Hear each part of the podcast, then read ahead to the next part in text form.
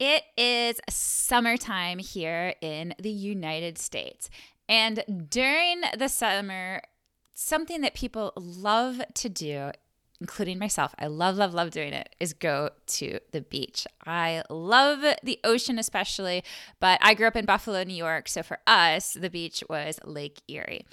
Today's podcast is all about how to have a more sustainable beach visit and how to visit a beach so that you don't disturb the wildlife and the ecosystems that are there. I have some tips for you it's really strange for a lot of people to think of the beach as a natural environment. So I know we're animal lovers here. A lot of you are scientists or aspiring scientists. So for that, for you guys, it might seem totally obvious. But if you think about your regular person, a lot of people go to the beach, you know, just to have fun with their families, to party. And you can easily forget that a beach is an ecosystem. It's a habitat, it's a home for a lot of different animals. So, today I'm going to talk about a bunch of things that you can do to help out animals at the beach while still having an amazing time at the beach. So, let's get started into this big list of tips. And some of them they might surprise you. They were things I just learned maybe like a couple of years ago. There there's something that you you wouldn't guess. So make sure you listen to the whole thing. Okay, let's get into the list.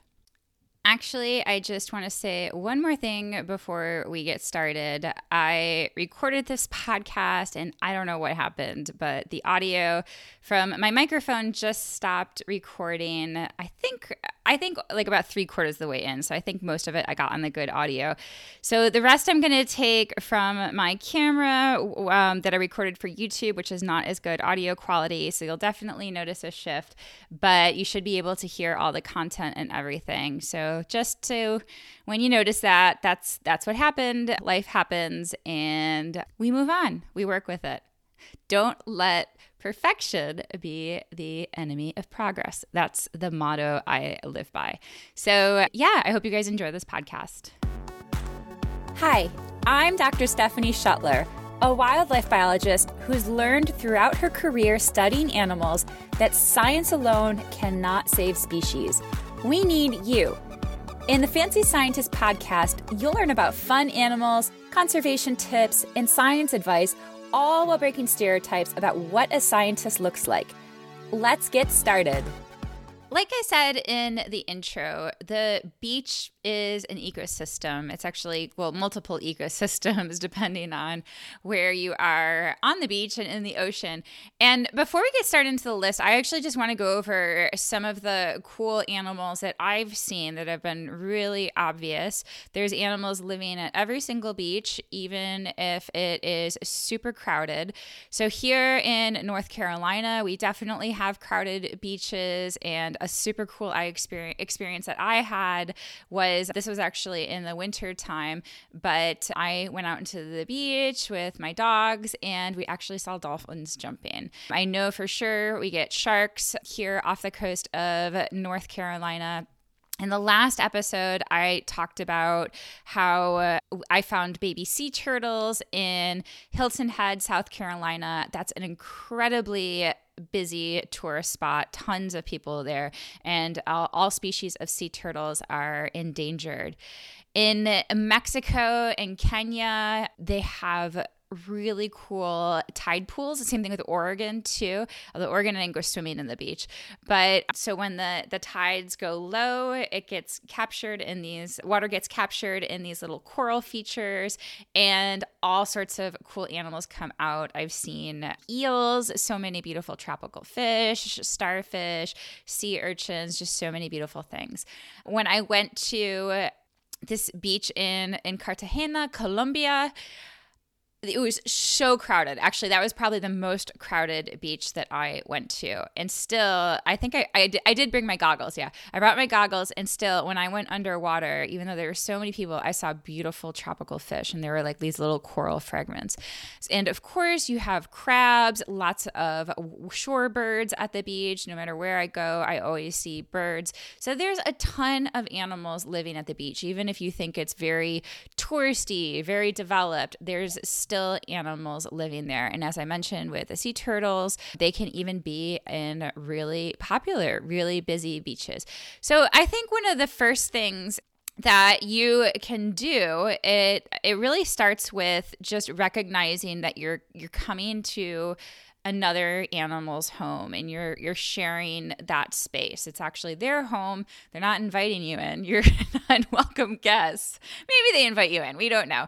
But I think that's really important for people to recognize and it's important for you to spread that message to other people as well. So if you're going with friends, you can do this in a fun way. Like you can bring your binoculars and a bird book and look at the birds that are on the beach and identify them and add them to your life list.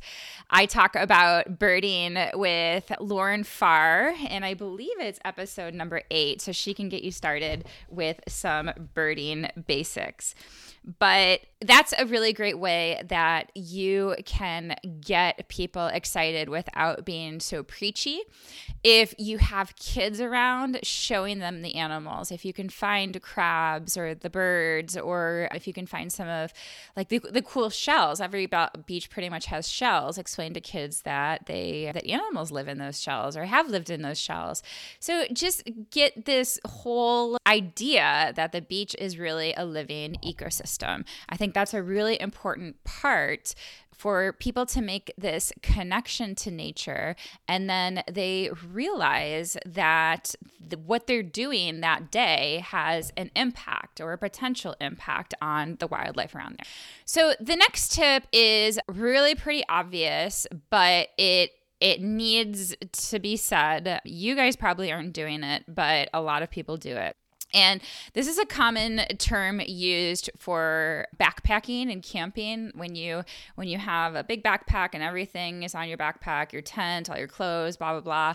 You want to leave no trace. So basically anything you bring out into the woods, you want to bring back with you. So if you had a stack of granola bars, you would want to bring all of the granola bar wrappers back with you and dispose of them properly once you get to your your car wherever you need to go. I think the same thing for the beach. Even though they have garbage cans on the beach, so often, I mean, the beach is so windy usually. So often you see things blow around and get out of those garbage cans. So, an easy thing that you can do, especially um, if it's plastic stuff, is just bring a trash bag with you. Like, and it doesn't have to be like a real trash bag, it can just be like a little bag and put everything that you are using for that day and um, discard it and bring it home with you or bring that stuff home with you at the end of your trip and throw it out more inland. Because like I mentioned, things escape even if you dispose of things properly at the beach. A lot of um, a lot of like wrappers and little things can escape and make their way into the ocean through wind. So if you can bring it inland and it gets buried in a in a not a compost pile, what's it land landfill, then it doesn't have any chance of getting to the beach. So I just want to give you one statistic, and actually, when I went to Hilton Head, in addition to finding sea turtles, I found so much junk on the beach. And some of it actually I just used. Like, I found somebody left their, I remember it was like washed up in sand. Somebody left like this boogie board. They left three big beach sized towels and a cooler. And I I took all that stuff. I still use those towels. I just wash them. I mean, they're not like, you know, the best towels, but I use them for cleaning up messes, things like that. So so you can also pick up after people and you might be able to find some useful things as well. But this one statistic was that over a Memorial Day weekend, people visiting Virginia Beach left 10 tons of trash. And this was just in a single weekend.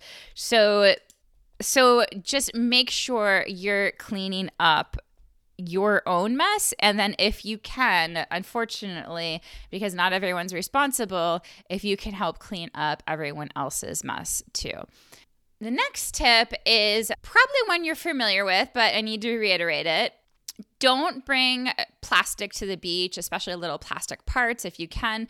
As I've mentioned, these things can get lost and make their way to the ocean. Things like plastic bags, sea turtles think that they are jellyfish, they'll ingest them. There's been multiple stories of whales with plastic bags in their in their stomachs and that has contributed to their mortality. Like literally so much of their stomach was contained with plastics and trash that they died. So if you can bring anything that well first of all don't bring that stuff in the first place. And then if you can bring stuff to help you reduce the amount of disposables that you'll use at the beach, that is something that really helps out too. So when I travel abroad, I I can't drink the water. So I instead of buying bottled water every place that I go, I bring a Steripen with me, or you can bring a water filter with you. And the Steripen, I love them. They're so cool. I have a link to one in my show notes. I did a blog post about it but basically they're, they're like this little wand and it works with uv light and you dip it into your water bottle and it sterilizes the water for you. So you can refill and refill your water bottle with just water out of the hotel room or whatever.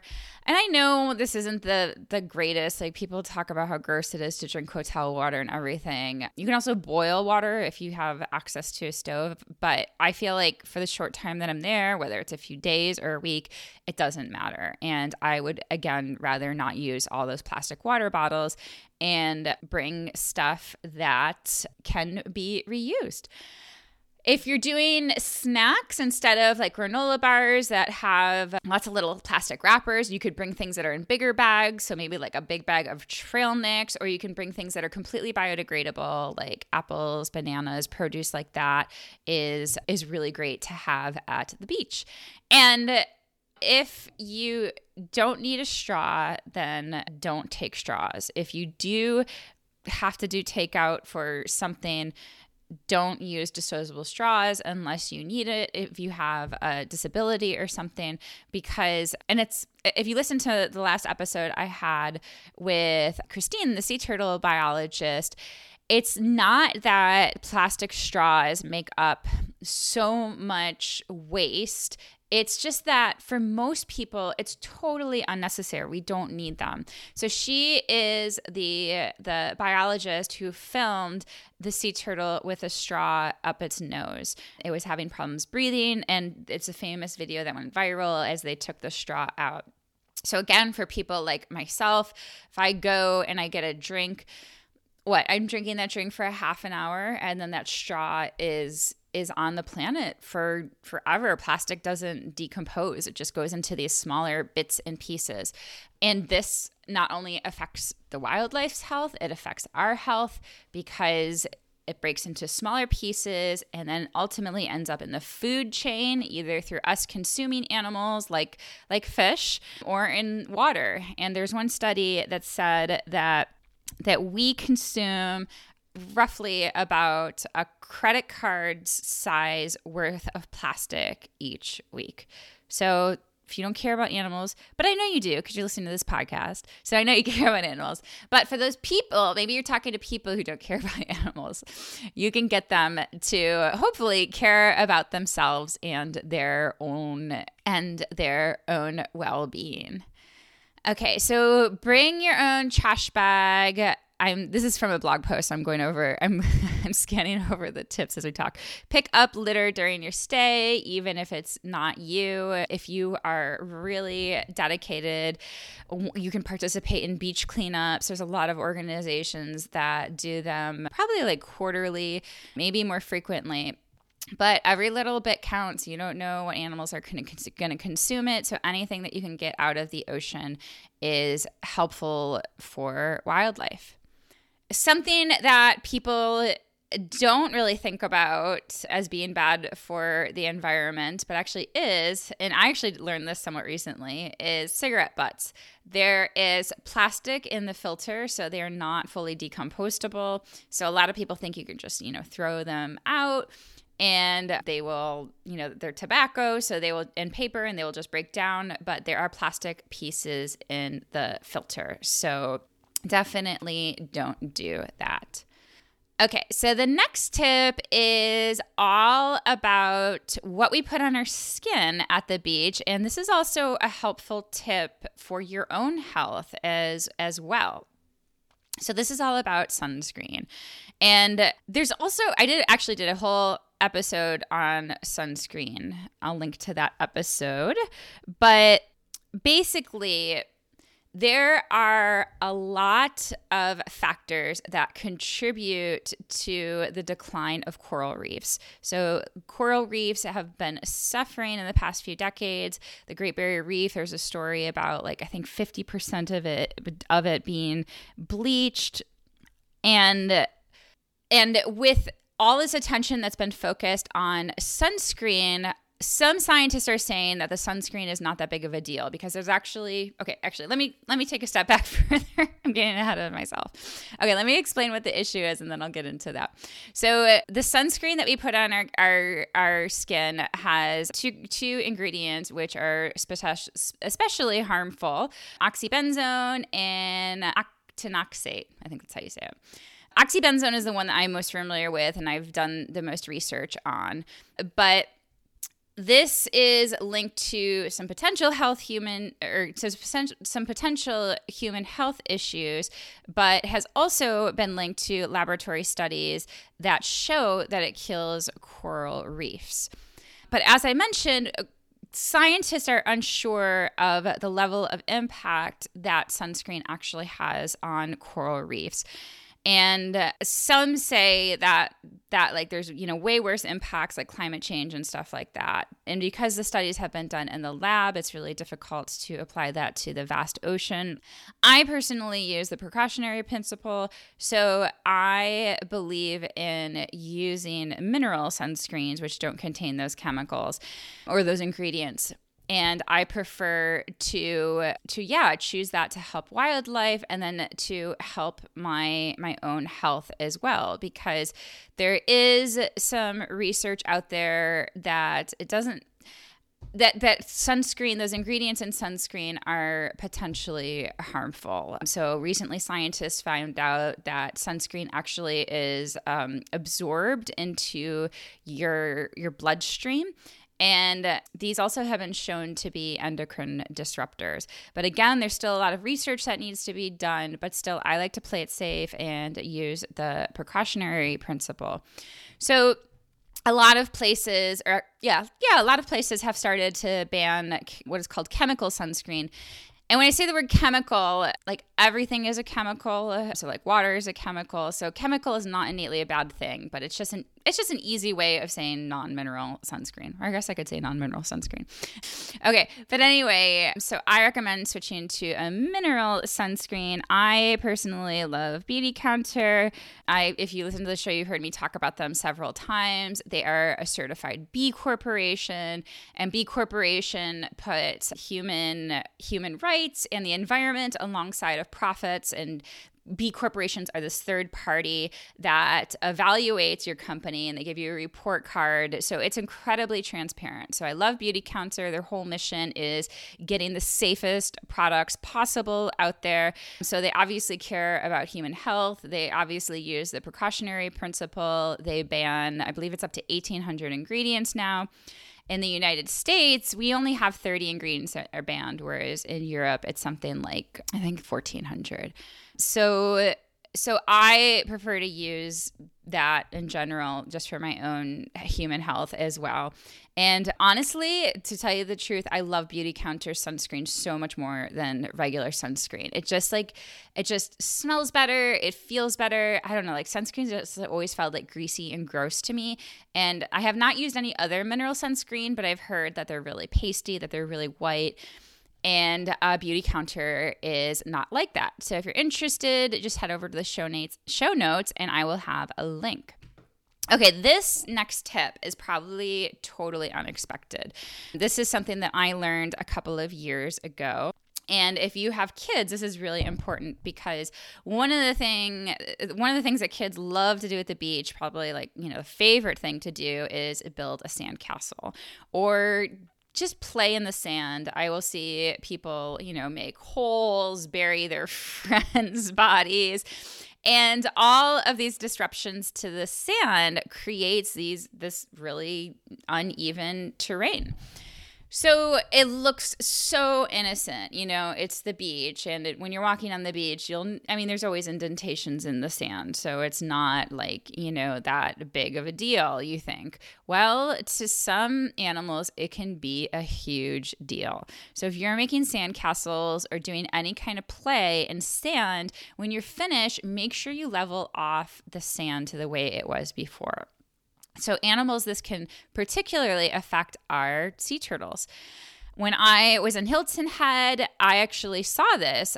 I I caught the end of a, a sea turtle nest. So I was there early in the morning on the beach, and I saw two sea turtles make their way from the nest into the ocean and they are so little, so cute. And I watched them go over these undulations. And the sea turtles I watched, they didn't struggle, but you could actually see like how challenging some of those higher little hills in the sand were for them. So if you have like these gigantic holes, or not even gigantic holes, like even like just like little holes from sand castles and stuff like that, sea turtles can get trapped inside there and not be able to escape. And I actually was at the beach here in North Carolina several years ago with my niece and nephew. And somebody dug this like gigantic hole. I'm gonna try to put a picture of it in the show notes. I'm pretty I took a picture of it. It was so big and there's sea turtle nests on that beach. So any day, any night, the sea turtles could hatch and they could easily fall into that gigantic hole and then just immediately die because they'll be easy prey for seabirds and they just will never make their way to the ocean. So make sure you level stuff out. My niece and I tried to, as best as we could, fill it back up. Honestly, this hole was so deep. It was it was really difficult to do that. Another thing you want to do is make sure that you read the signs and adhere to rules because a lot of these signs are meant to protect wildlife. For example, going back to the sea turtles, they will actually designate where sea turtle nests are. So the sea turtles bury their eggs in the sand. So you can just be on this beach. It looks like a total normal beach. And then you will see four, usually four flags or four posts and they have flagging on them and posted not to do that because that is habitat. It is really fragile habitat and walking, if a lot of people walk across them, it can destroy the, the vegetation there. So make sure you actually read the signs and listen to them. There is often a lot of ecotourism or wildlife tourism at the beach, and some of this can be really bad for wildlife. So make sure that you are participating responsibly in this. And I have I have a couple of blog posts about wildlife tourism. I don't know if I have one directly, but I have one about selfies. I have one about sanctuaries and how you can tell if a place is reputable or not. But basically, a red flag, you want to avoid any place that feeds wildlife. That's that's a big one. So I know, I believe in Australia, it's common for them to have dolphin feedings. And you don't want to participate in anything like this because it alters natural behavior and sometimes so much so that it can actually kill individuals, whether that is by the individual's quote unquote choosing or um, or they they can no they no longer are able to depend on their natural senses to help them. So a classic example is bears. When people feed bears, there's been cases where they actually choose not to forage for wild food and then if people stop feeding them or if that person moves, the bear will like constantly look for people food and in some cases have like starved themselves because of the people food or you know people had to relocate problem bears. They get too close to, to humans and cause problems. So you don't want to do anything that is feeding wildlife because it changes behavior. It could um, it could cause the animal to lose hunting abilities if it's a predator. And you just never know what's going to happen with tourism. So we saw in this pandemic that tourism was shut down pretty much for over a year. So if you had a, a, facility that was regularly feeding wildlife, let's say dolphins, every single day, multiple times a day, and then all of a sudden that just stops abruptly, and those dolphins have grown accustomed to that food source, it is definitely gonna affect them that they can't get it anymore. So don't do anything that where you can feed wildlife, where you can touch wildlife. This goes for animals in the wild and also for captivity. So frequently near the beach, there will be a lot of captive uh, dolphin encounters. Those are horrible. I have a link, I'll put a link to one on my website. I haven't done it, but I met this blogger who did do it and she totally regretted doing it. It's the, the whole swim with the dolphins things. The dolphins are put in captivity just so people can touch them, kiss them, get in photos with them. So it's not a great life for them. I also have a blog post about swimming with wild dolphins, and this was something that I did accidentally. I didn't think it was going to have an impact, but in general, you want to just be aware of how you impact wildlife in general. And if you can keep more of a distance, that's better. So in this case, I was in Zanzibar, Tanzania. We were on a boat and we found dolphins and our guide was just like, who wants to jump in and swim with dolphins? And, you know, I'm such an adventurous girl. I was so excited to do that. I was like, hell yeah, I'm gonna jump in and swim with dolphins. So I did. I was the only person on the boat who did it. I think maybe a couple minutes later, people joined me. And it was super cool. Like I, at first I didn't see them, but then I went underwater and they were like all around me. It was amazing. But I later learned from a friend who's a marine scientist that that wasn't the best thing to do. So I don't know if I necessarily impacted the dolphins, but say there was a mother and a calf, if I just jumped into the water, that could disrupt them, possibly cause a separation. There's just different things that you can do. So it's best to watch wildlife from afar and participate in the most responsible ecotourism or wildlife tourism that you can. This next one, if you have um, canine pets, if you have dogs, make sure you leash them when you go to the beach. This is for safety as well. Lots of people are scared of dogs. They might have had a bad interaction with a dog growing up.